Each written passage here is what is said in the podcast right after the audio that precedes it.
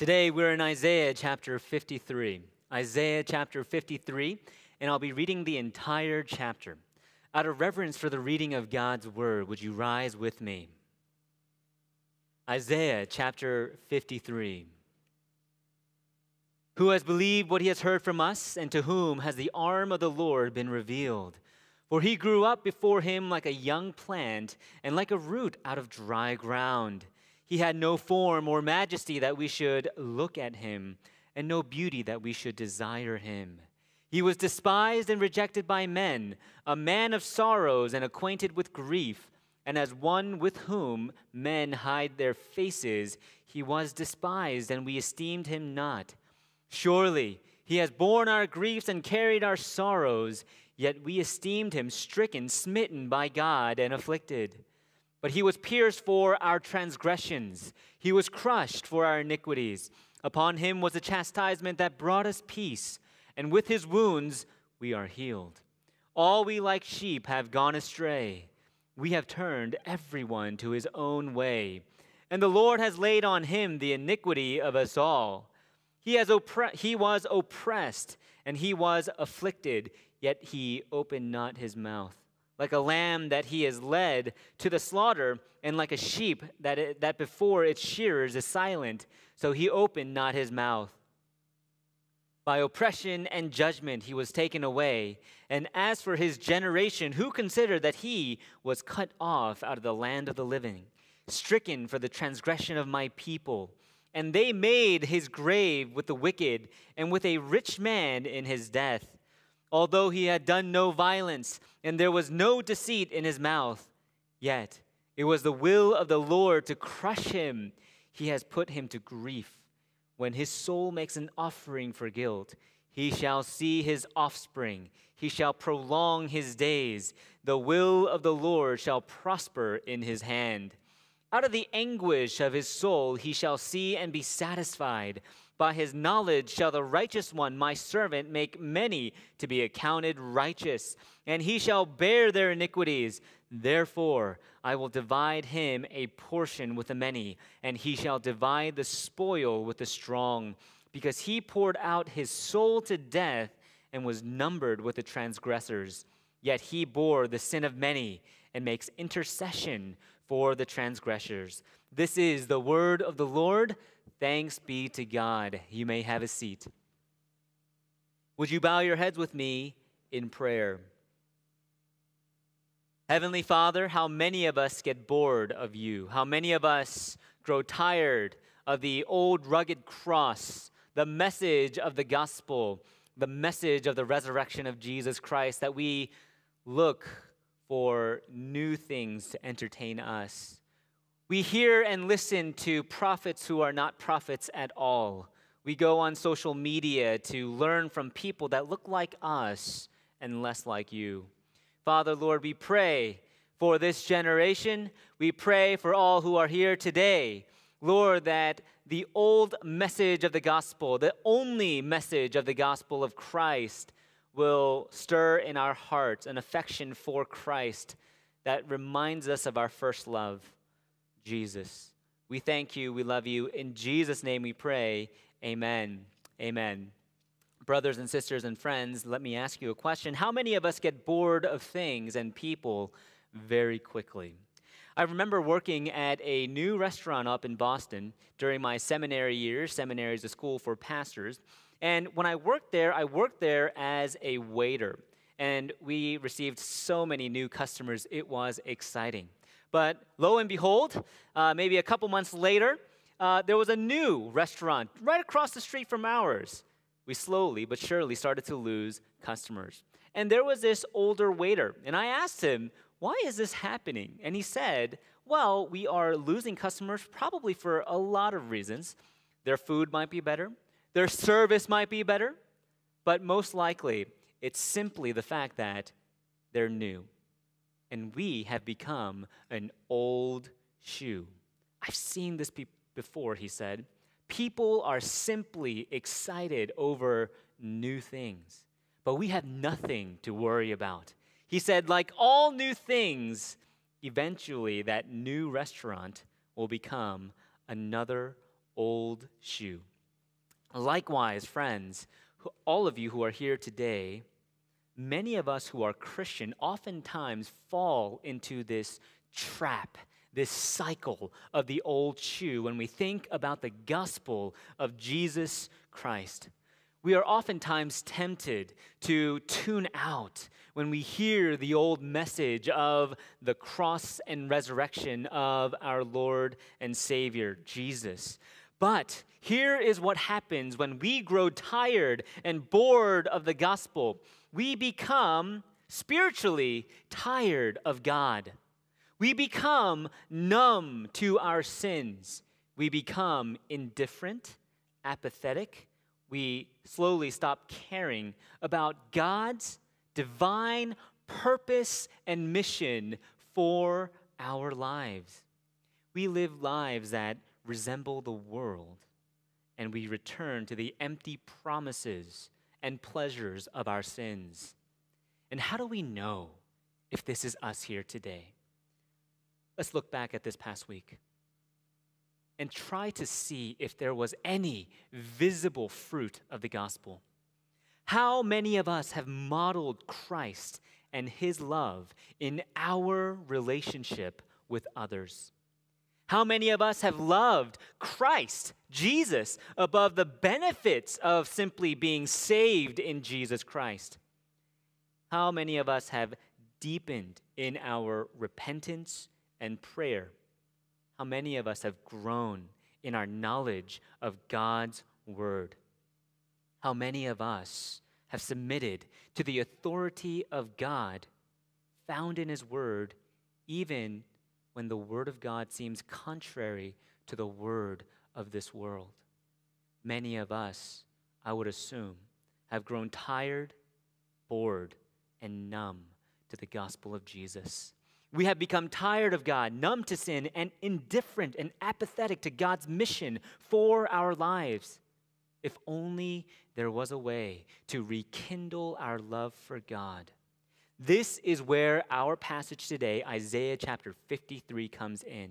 And it is a very important and significant message for all of our friends here today, all of our brothers and sisters here today, as I have done youth ministry for over 10 years. And one of the things that scares me the most is when I look at students and they just don't care. They simply don't care.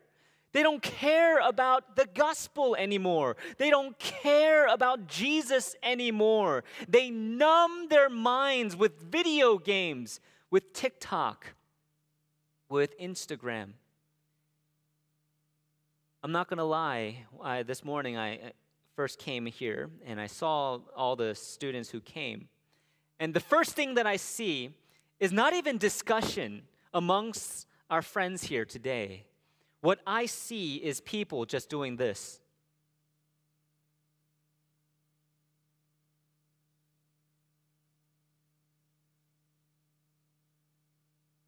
We're so addicted to numbing our minds with entertainment, distracting ourselves away from true joy, everlasting joy eternal joy, joy that will make our hearts full. And Isaiah 53 requires us, because it was a long passage, to slow down. This is oftentimes called the fifth gospel, the fifth gospel found in the Old Testament. You know, we have Matthew, Mark, Luke, and John, the gospel accounts. But throughout church history because the gospel of Jesus is so obvious and evident in Isaiah chapter 53. A lot of theologians just consider this as the fifth gospel. And by the way, what is so remarkable about our passage, we're still at the introduction of the sermon here today, folks. I mean, it's just so rich, is that this was written over 700 years before Christ has come. This is real. This is powerful. This is written for all of us here today. And here's the thing we learn from this passage that Jesus Christ did not just die for those who have grown tired, bored, numb, and apathetic to God, but for those who hated God, who loved sin, and lived in rebellion against God. And why does God do these things? He does these things, and it only makes sense that He does these things simply because He loves us as His children. One of the things that I, I don't really fully understand how many of you have dogs? How many of you? How many of you? Raise your hands. It's okay. You should be proud. You got a dog. Okay, good for you. Good for you. All right, awesome. How many of you have taken your dog to the vet? Anybody? Okay, that, that was less hands than there were actual dogs. That's bad, right? Um, anyways, so you guys spend a lot of money on dogs. How many of your dogs have had like cancer or something terminal and you had to take them to the vet, the hospital, and you spent thousands and thousands of dollars on a dog? How many of you guys? Some of you, some of you.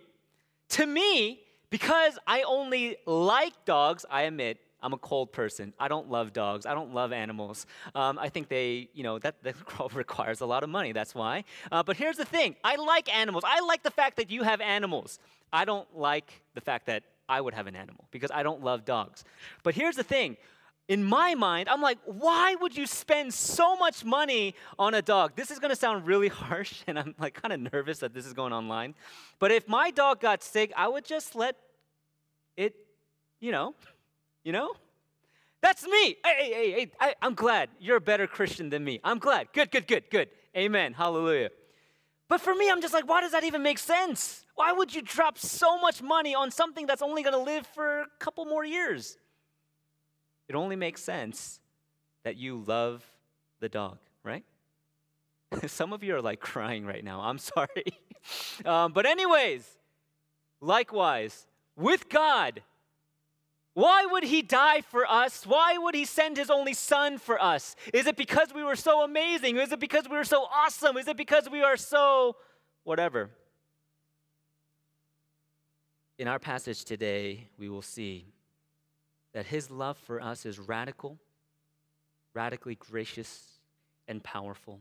And since God so loved us, brothers and sisters and friends, here's the three points for today.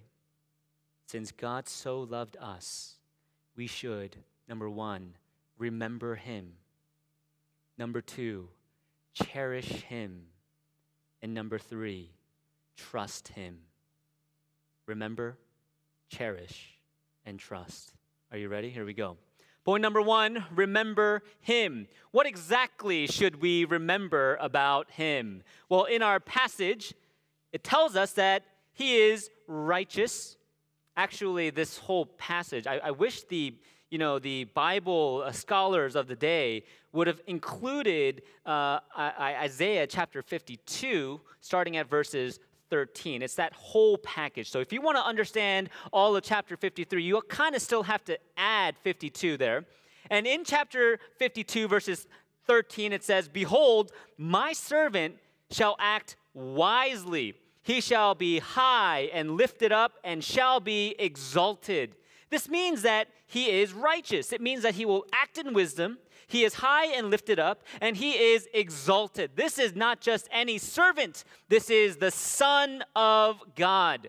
He is righteous. He is right before God. But number two, starting in our passage today, we also learn that he has the highest authority. Starting in verse 1, it says, Who has believed what he has heard from us? And to whom has the arm of the Lord been revealed? The arm of the Lord is mighty and powerful. And if God is described as, if Jesus is described as the arm of God, it is the power of God. As it says in also Romans chapter 1, verses 16 to 17, that the gospel, the gospel is the power of God. And what is the gospel about? It is about Jesus Christ. And so here, 700 prior years before Jesus comes, we see that he has the highest authority. But we also learn in Isaiah chapter 53 that he was rejected. He was rejected.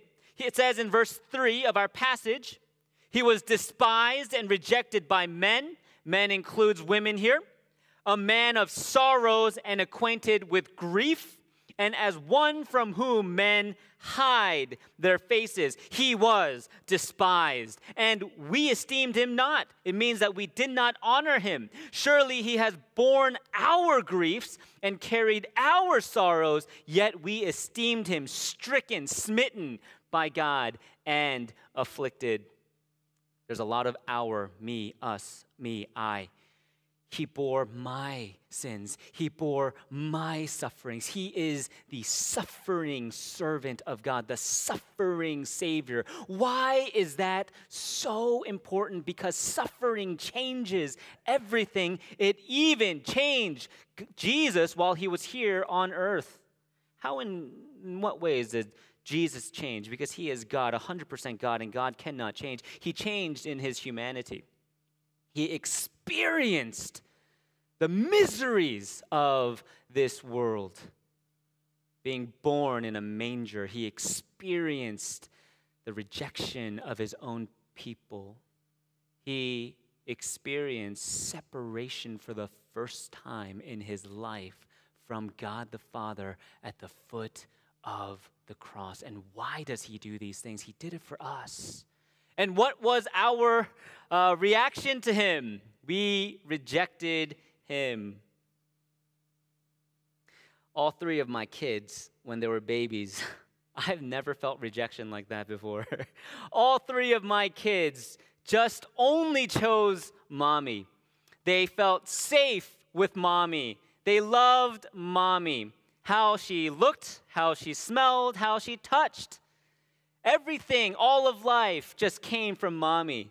Not knowing, honestly, if I wanted to take the baby out of mommy's hand, I so easily could. They should feel safer with me, but they rejected me. I remember it was very, very dark at night because babies wake up all, all throughout the night. And one of the things that my children would do, all three of them, because they couldn't see in the dark, but they wanted to make sure that it was mommy and not daddy, one of the things that they would do is this they would reach out into the dark and then they would do this touch my face and if it felt a little gushy gushy, you know, if it felt like kind of itchy, you know, they would start screaming in the dark. They didn't want me at all. That was the rejection, even though I'm working, I'm bringing the paycheck and whatnot. They rejected me. It was painful. I actually had tears in my eyes um, when those things happened. I, I won't confess anymore, but it was really depressing but Jesus does far more than pays the bills, gives you the phone. Jesus does more than just give you what you want. He gives you what you never could have apart from Jesus. He gives you not a second chance, He gives you a second life, a life with Him, through Him, for Him. And how does He do that? He suffers for our sake. But not only that, we learn not only that He is righteous, not that not only that he has the highest authority, not that he was only rejected, and that he also dies for our sins, but we also learn that he is victorious. Victorious. And starting in verse 10, it says, Yet it was the will of God to crush him. He was put, he was put him to grief. He has put him to grief. When his soul makes an offering for guilt, he shall see his offspring. He shall prolong his days. The will of the Lord shall prosper in his hand. Out of the anguish of his soul, verse 11, he shall see and be satisfied. The death of Christ is not defeat of Christ. No, this was the plan of God. Jesus was not defeated by human beings. No, Jesus submitted to the will of God the Father. Isn't this amazing? Isn't this amazing? 700 years prior to Jesus coming into this world. Isn't that amazing? Isn't that fascinating? Isn't that crazy? And yet we doubt the word of God. He was victorious. Against what? Victory against what? He was victorious over what formerly ruled us, what formerly enslaved us, our sins, so that when we are now one with Him, we can look at our sins and say no, but more than just say no It's not just behavior modification, it's a new heart because we can now say no to sin and we tell our sins, I've said yes to Jesus, who is far greater, far supreme, far beautiful. And so, what do we do? What do we do? Point number two we cherish him. We cherish him. How should we cherish him? Well, by not doing what Isaiah 53 records. You see, in Isaiah chapter 53, we see that he was despised and rejected by men. He was a man of sorrows and acquainted with grief, and as one from whom men hide their face, he was despised. We did not esteem him, we did not honor him. Even though he bore our griefs, even though he understood our sufferings, even though he took our place, we did not esteem him, honor him, but instead we counted him as among the cursed. How do we do this today? How do we not esteem him today? How do we despise Jesus? How do we reject Jesus today? This is going to be hard to hear for a lot of our students because I know that this is the culture that we live in today. But hear me, hear me, and ponder within your own hearts. This is not an easy sermon, I admit that. But I need you to think with me for a moment. We do this today by not going back to the Word of God, and the Word of God talks about Jesus Christ. We do not go to the Word of God, even though we have the Bible literally in our hands, or we can download the Bible in our phones, etc. But instead, we go to different sources, such as TikTok. TikTok, if you don't know, is that uh, social media platform. And we go there actually to learn about Jesus from people that look like you influencers, they call them. They look like teenagers, like yourselves, and they sound so smart. They sound so wise. And you never even ask, how do they obtain this wisdom? They're just like me, and yet they sound like scholars. They sound like they're no- knowledgeable, more so than the pastors or even our small group leaders. And here's the manipulative thing about TikTok they dance. These young people, they dance, they have music in the background, they have filters, and then it looks entertaining. And I've seen you guys do the dances and whatever. And then that's fine, that's cute, that's fun, that's great. But what bothers me the most is that after they dance, after the music, after the filters and all of the emotional manipulation of TikTok, they add a quick message at the end saying, oh, believe in this, LGBTQA, or believe in that, BLM, or whatever. And then they'll judge the Christians or the churches. And then you just buy it wholesale without any questions. I've had conversations with our students time and time and again, and it is virtually so impossible to convince you otherwise that these kids, these teenagers, are literally no better than you, that they don't know more than you, but they do have these software programs. Why does these things happen? Is Jesus so intimidating? That we can't go to Jesus ourselves? Is Jesus so frightful that we cannot trust in him and to have access to him when we know that Jesus, King Jesus, has died for us, died for you? To take a moment when we look at him, there was no filter. You know, eh, eh, you know what it says in uh, verses uh, uh, chapter 52 about Jesus? Behold, my servant shall act wisely, he shall be high and lifted up, and he shall be exalted. But then, verses 14, it says, As many were astonished at you. His appearance was so marred beyond human semblance, and his form beyond that of the children of mankind. Chapter 53, verses 2, it says that there was no form or majesty that we should look at him, and no beauty that we should desire him. This is the opposite of TikTok. Jesus is literally the opposite of TikTok. All of the things that you are so heavily influenced by, without question, thinking, is this really the Jesus who has no filter, who is marred, who has no beauty, no uh, nothing to really want desire out of? He didn't go to an Ivy League school. He wasn't the richest. He was persecuted. He was chased after ever since he was a baby. This Jesus has nothing to do with the TikToks, the Instagram, the Facebook, the social media. I am deeply offended.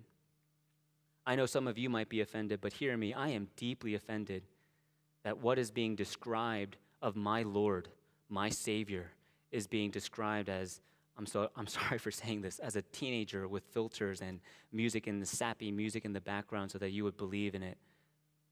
I mean it is unbelievable and discouraging that the old message of the gospel is being tuned out for what? 2 minutes of some emotional manipulative I'm going to just say it poop.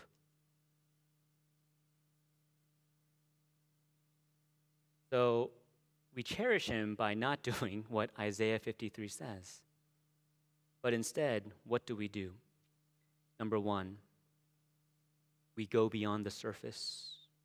We go to beauty that goes beyond the filters and software editing, the beauty of our loving Heavenly Father. We go beyond the surface. Number two, we go beyond entertainment and temporary satisfaction. Relationship that goes beyond the superficial influencers to the relationship of the one true and living God. Number three, we go beyond the fads and trends of culture by going to the truth that goes beyond the trends and the fads of culture. Truth that goes to the very heart, ethic, and morals of God. Let me repeat that. We go beyond the surface to beauty that goes beyond the filters and software editing to the beauty of our loving Heavenly Father. We go beyond entertainment and temporary satisfaction to the relationships that go beyond the superficial influencers to the relationship with the one true and living God. Number three, we go beyond the fads and trends of culture to the truths that go beyond the fads and trends of the culture, but to the very heart, ethic, and morals of God. And when we do that, finally, point number three does not become a command, but a direct response. Point number three we can trust Him. We can trust Him. Why can we trust him? Why should we trust him? Because he didn't just die, he didn't just suffer. He died and suffered for us, for you, for me, so that we should slow down and pause for a moment and turn our phones off for a moment and just sit in silence before God in awestruck wonder Imagine if you needed a heart transplant and I gave you my daughter's heart so that you would live and my daughter would die. And then all of a sudden, you show me your phone and whatever is on your Instagram, your social media, and whatever you're posting on. Haha, I got a new heart. We do this every day. We do this every week, and then we come here on Sunday and we complain about worship or what have you, but we miss the bigger portion that Jesus has died for us. That Jesus has suffered for us. And he will be victorious because he does not do these things in vain. He does these things so that you and I may have newness of life. Can I share with you a testimony of this past week for me? when I was studying Isaiah chapter 53, I wrote in my diary, Jesus, forgive me. I was reading Isaiah 53 and I just didn't care. And I knew something was wrong. You're a pastor. I knew something was wrong in my heart. I was reading it. I read it before countless of times. I've memorized it. I studied it before. Nothing. It wasn't beating. Not for Jesus. I was on my phone. I was going to Instagram. I was going to all of these social media things. I didn't care. I just wanted to go to the next thing. I was just so busy, God. And then I said, This is dangerous. I got on my knees and I was like, Lord, I don't care whatever meeting's next, whatever I have to do next, let that fall because something costly has fallen in my life, which is my love for you. My love for you. And so I sat down and I just realized, Lord, you died for me, and I need to take my sins seriously. I need to take your promises seriously. I need to walk with you because I love you, not because I want something from you.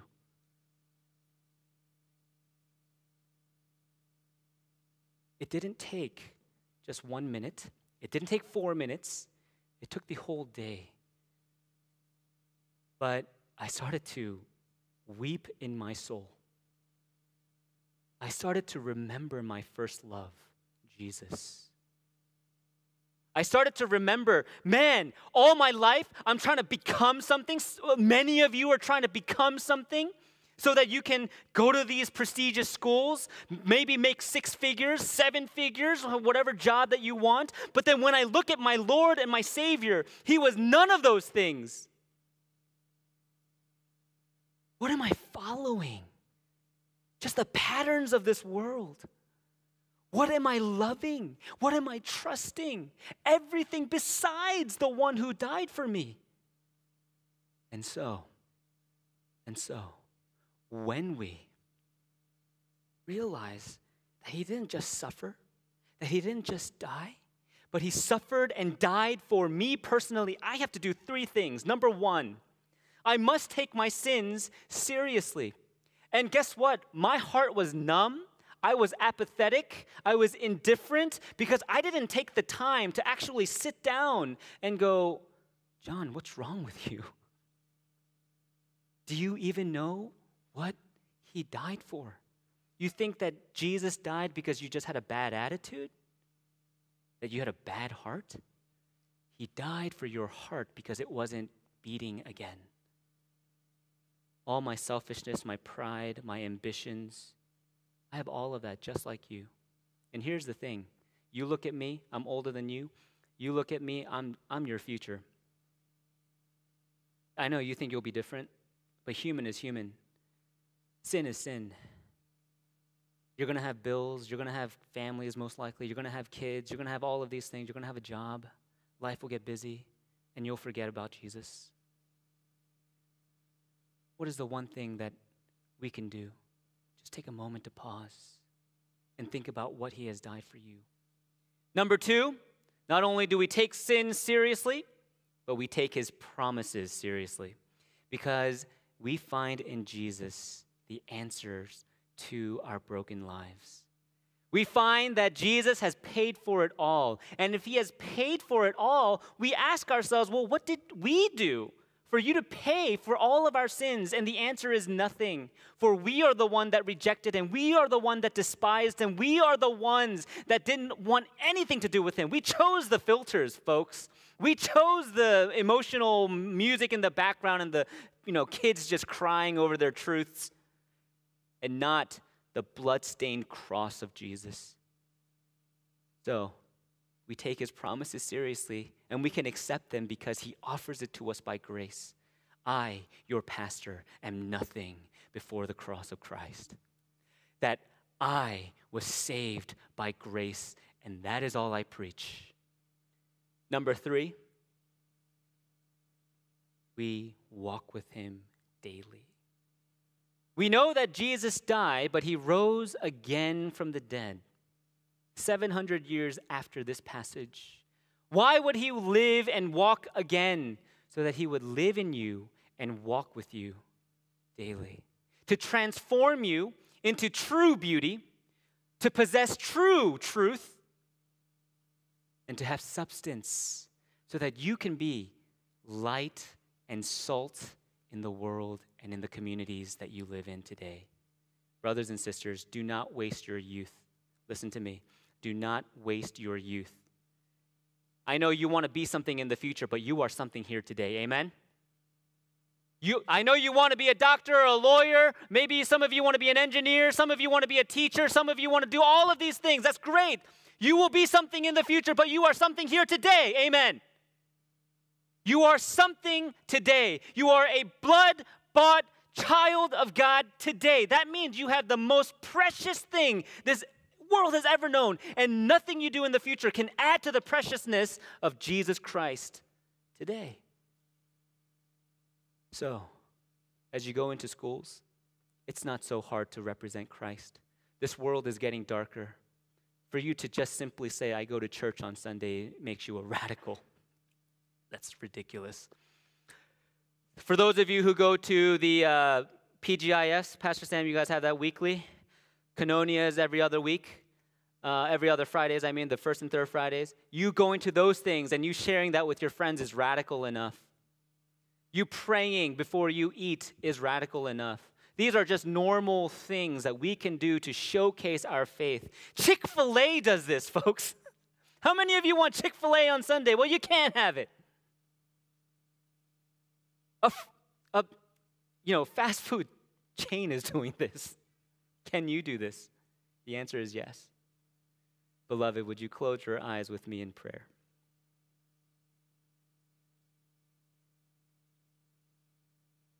Gracious Heavenly Father, we thank you.